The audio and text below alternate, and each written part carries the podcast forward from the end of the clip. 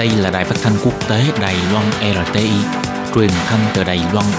Mời các bạn theo dõi bài chuyên đề hôm nay.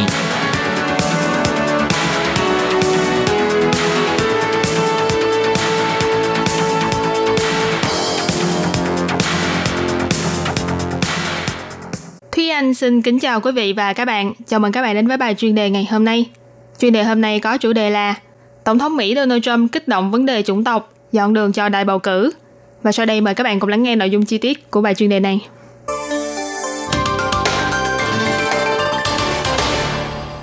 Vừa qua trên trang Twitter của mình, ông Donald Trump đã chế giễu bốn nữ nghị sĩ của đảng Dân Chủ, hay thường gọi là The Squad, đến từ những quốc gia tồi tệ, hổ bại nhất trên thế giới.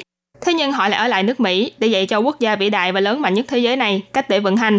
Ông Trump còn yêu cầu bốn nữ nghị sĩ này nếu không thích nước Mỹ có thể về với quốc gia gốc của mình. Bốn nữ nghị sĩ mà ông Trump nói đến chính là hạ nghị sĩ bang New York Alexandria Ocasio-Cortez, người gốc Puerto Rico, hạ nghị sĩ bang Minnesota Ihanoma, Omar, người gốc Somalia, hạ nghị sĩ bang Michigan Rashida Tlaib, người gốc Palestine, và hạ nghị sĩ bang Massachusetts Ayanna Presley, người gốc Phi.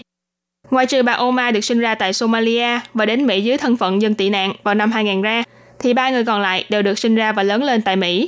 Đây đều là những nữ nghị sĩ trẻ tuổi, phản đối chính sách càng quét người nhập cư phi pháp của Tổng thống Donald Trump, cộng thêm yếu tố chủng tộc và chủ trương chính trị của phe tiến bộ, thế nên đã tạo ra làn sóng mới trên chính trường của Mỹ. Mặc dù những lời lẽ của ông Trump gặp phải nhiều lời chỉ trích gay gắt, nhưng ông vẫn không có ý nhượng bộ, thậm chí hy vọng ngọn lửa này có thể càng cháy càng lớn. Khi các tranh cãi về vấn đề nhân quyền tại trung tâm tạm giam ở biên giới Mỹ, Mexico hay các đơn vị chính phủ chuẩn bị bắt giam những người dân nhập cư phi pháp còn đang là đề tài nóng bỏng trong dư luận, thì cuộc chiến trên mạng xã hội do ông Trump với The Squad cũng lần nữa dấy lên tranh cãi về vấn đề chủng tộc và người nhập cư. Đảng Dân Chủ sẽ buộc phải phản ứng lại đối với những ngôn từ kỳ thị chủng tộc này, nhưng như vậy lại đúng với chủ đích của ông Trump. Mục đích của ông Trump là muốn khiến cho hình tượng của đảng Dân Chủ càng nghiêng về phía cánh tả càng tốt. Bốn nghị sĩ mà ông Trump điển danh đều tự xưng là phái tiến bộ, dơ cao ngọn cờ chủ nghĩa xã hội. Nên thật ra họ vốn dĩ đã là những nhân vật khiến cho đảng Dân Chủ phải đau đầu. Hiện đảng Dân Chủ đang cố gắng hết sức để giữ thế trung lập, hy vọng có thể kéo lại được số phiếu bầu của phe ôn hòa và cử tri thuộc giai cấp công nhân. Đây là lực lượng chủ yếu đã bỏ phiếu cho ông Donald Trump đắc cử tổng thống vào năm 2016. Do lập trường cánh tả của bốn nữ nghị sĩ này khá rõ rệt, thế nên ông Trump đã nhắm vào mục tiêu này để tấn công.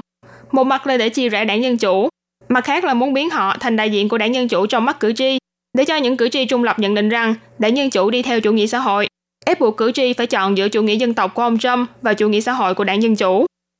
Mặc dù ông Trump bị chỉ trích gay gắt khi liên quan đến kỳ thị chủng tộc, nhưng theo điều tra dân ý của Reuters cho thấy, sự ủng hộ dành cho ông Trump trong nội bộ đảng Cộng hòa không hề suy giảm, mà ngược lại còn tăng lên. Chính trị của ông Donald Trump không đúng đắn, nhưng lại rất hợp ý với cử tri ủng hộ cho ông ta. Theo điều tra dân ý của công ty Gallup hồi tháng 6 chỉ ra, vấn đề dân nhập cư được cho rằng là vấn đề nghiêm trọng nhất của nước Mỹ hiện nay. Hơn nữa có đến 23% người cho rằng đây là vấn đề vô cùng to lớn. Chủ tịch Hạ viện bà Nancy Pelosi đã phán kích khẩu hiệu khiến cho nước Mỹ vĩ đại trở lại của ông Donald Trump, cho rằng trên thực tế, ông Donald Trump muốn khiến cho nước Mỹ trở nên chỉ có màu trắng trở lại. Những ngôn luận của người đứng đầu nước Mỹ rõ ràng là kỳ thị chủng tộc, bởi vì cho dù là công dân nước Mỹ, nhưng chỉ cần không phải là người da trắng thì vẫn không phải là người Mỹ trong mắt ông Donald Trump. Những phát biểu của ông Trump nghe có vẻ phạm phải đại kỳ, nhưng trên thực tế lại là hành động được tính toán kỹ lưỡng. Đây là bước mở đường cho cuộc tranh cử chức vụ tổng thống vào năm sau. Chuyên gia điều tra dân ý của đảng Dân Chủ Cornel Bachelor chỉ ra, sách lược của ông Trump là áp dụng lại cách làm hồi năm 2016, đánh vào chủ nghĩa dân tộc và ý thức hệ của người dân Mỹ, hy vọng có thể giành được nhiều sự ủng hộ hơn cho năm sau. Phiếu bầu của người da trắng là một trong những nguồn lực chủ yếu giúp cho ông Trump bước vào Nhà Trắng năm 2016. Trong lần đại bầu cử này, ông Trump muốn thu về nhiều phiếu bầu của người da trắng hơn nữa. Vì thế nên mới phải cố tình đưa ra những lời kích động khiến cho người khác phản cảm như thế. Ông muốn biến những người nhập cư thành những kẻ xâm nhập vào nước Mỹ, qua đó tập hợp sức mạnh của những người theo chủ nghĩa người da trắng thượng đẳng và phe bảo thủ. Bằng cách nhào nặng hình tượng đảng Dân Chủ thành phe cánh tả, ông Trump cũng tạo dựng cho mình hình tượng người anh hùng khi kéo nước Mỹ từ chủ nghĩa xã hội về lại với chủ nghĩa bảo thủ. Thượng nghị sĩ đảng Dân Chủ bang Massachusetts Ed McCall chỉ ra, nếu như đảng Dân Chủ tiếp tục bị cuốn theo những lời kỳ thị chủng tộc của ông Donald Trump, e rằng trọng tâm chính sách cũng sẽ theo đó mà lù mờ, và ông Trump sẽ tái đắc cử theo đúng như ý nguyện của mình. Kính thưa quý vị và các bạn, vừa rồi là bài chuyên đề hôm nay với chủ đề Tổng thống Mỹ Donald Trump kích động vấn đề chủng tộc dọn đường cho đại bầu cử do Thúy Anh biên tập và thực hiện.